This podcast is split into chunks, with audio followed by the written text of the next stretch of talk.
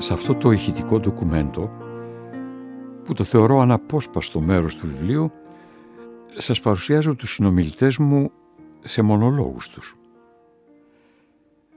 Διαφύλαξα αυτές τις συνομιλίες και τις συστήνω και όχι μόνο σε νέους καλλιτέχνες του θεάτρου που σίγουρα θα έχουν κάτι να τους προσφέρουν γιατί για μένα αποτελούν ένα είδος μικρού σεμιναρίου προβληματισμού και αναζήτησης και καταγράφηκαν in vivo, ε, ζωντανές δηλαδή, και αυθόρμητες σκέψεις των συνομιλητών μου όταν ήμουνα σε μια ραδιοφωνική περίοδο της ζωής μου.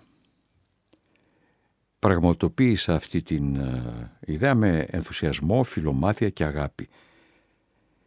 Θα ήθελα να έχω κι άλλες ευκαιρίες να καταγράψω συναντήσεις μου με πολλούς αξιόλογους ανθρώπους της εποχής μου. Δεν πειράζει που δεν έτυχε ξανά. Άλλωστε όλοι μας κουβαλάμε μέσα μας τις φωνές αυτών που μας έχουν επηρεάσει ή γοητεύσει.